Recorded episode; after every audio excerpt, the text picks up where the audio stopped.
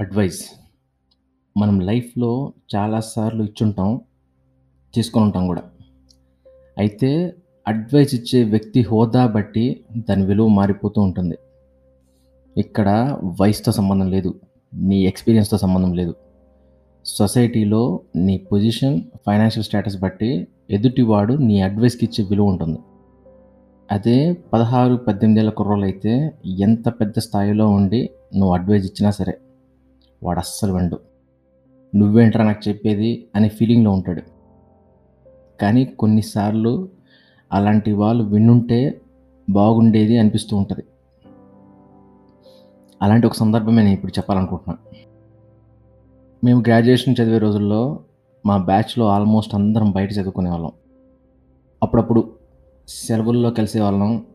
సెలవుల్లో ఊరికి రాగానే ఆ నైట్ చెరువు గట్టు పైన నడుచుకుంటూ కబుర్లు చెప్పుకునేవాళ్ళం.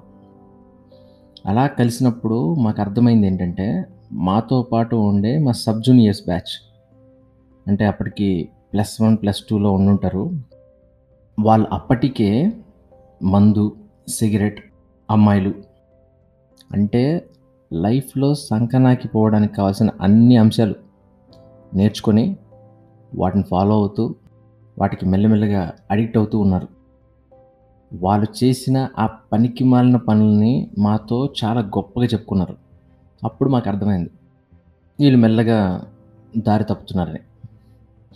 అంటే అప్పటికి మేమేదో అడ్వైస్ ఇచ్చే స్థాయిలో మేము లేము. నేను నా ఫ్రెండ్ చిన్ని. కానీ ఆ ఏజ్ అయితే క్రాస్ అయ్యాం. పర్టికులర్గా ఈ ఇంటర్మీడియట్ అని ఈడియట్ ఏజ్ అనేది చాలా దారుణంగా ఉంటుంది. అయితే ఆ ఇంటర్మీడియట్ ఏజ్‌లో ఈడియట్లో బిహేవ్ చేస్తుంటాం. మనకి కొన్నిటి మీద కంట్రోల్ ఉండదు. అలాగే ఉండిపోతే కనుక వాటి కంట్రోల్‌లోకి మనం వెళ్ళిపోవాల్సి ఉంటుంది. సో, అప్పుడు వాళ్ళు చేస్తుంది అదే. వాళ్ళకి ఇది అర్థమయ్యేలా చెప్పడానికి ట్రై చేశాం. ఆబ్వియస్‌లీ వాళ్ళు వినలేదు. అంటే ఆ టైంలో ఎవరైనా అడ్వైస్ చేస్తే ఏమనిపిస్తుందంటే, అరే! వీళ్ళకి దూరంగా ఉంటే బెటర్ కదా ఇలాంటి సోది మనకి తప్పుతుంది అనే ఫీలింగ్‌లో ఉంటారు వాళ్ళు సో, ఆళ్ళేం బ్రదరో లేకపోతే ఫ్యామిలీ మెంబర్సో కాదు కాబట్టి ఎందుకు కలవలేదో మనం పెద్ద ఆరా తీయం. ఆ తర్వాత మన లైఫ్‌లో మనం బిజీ అయిపోతూ ఉంటాం. సో, అలాగే జరిగింది. ఆ తర్వాత ఓ 3, 4 ఏళ్ళకి అనుకుంటా మేమందరం ఎక్కడెక్కడో ఉన్నాం. జాబ్ సెర్చ్ అలాగా. ఒకరోజు ఫోన్ కాల్ వచ్చింది. మా ఊరు కుర్రాళ్ళకి బైక్ యాక్సిడెంట్ అయింది. Drunk and drive. వాళ్ళెవరో కాదు. ఆ రోజు మేము అడ్వైస్ చేశాను చూసారా? వాళ్ళిద్దరు. అందులో ఒకతను హాస్పిటల్ తీసుకెళ్ళాక ట్రీట్మెంట్ చేస్తుంటే చనిపోయాడు. ఆ చనిపోయిన అతను వాళ్ళ అమ్మ నాన్నకి ఒకడే కొడుకు. ఇంకో అతను ఓ 2, 3 నెలలు హాస్పిటల్‌లో ఉండి ఇంటికి తిరిగి వచ్చాడు అయితే ఈ రోజుకి అతను అందరిలా నడవలేడు. ఆ రోజు ఆ విషయం మాకు తెలిసినప్పుడు చాలా ఫీల్ అయ్యాం. ఆ రోజు కొంచెం గట్టిగా చెప్పు ఉండాల్సిందేమో లేదా వాళ్ళకి నచ్చేలా చెప్పుండాల్సిందేమో అని. అంటే ఆ రోజుల్లో మాకు అడ్వైజ్ ఎలా చెప్పాలో, ఎలా ఇవ్వాలో కూడా తెలీదు. జస్ట్ మేము కంట్రోల్‌లో ఉన్నాం ఆ టైంలో. మీరు అలా ఉండని మాత్రమే కన్వే చేసాం. కానీ అది ఆల్రెడీ జరిగిపోయింది. ఇప్పుడు దాన్ని ఏం మార్చలేం.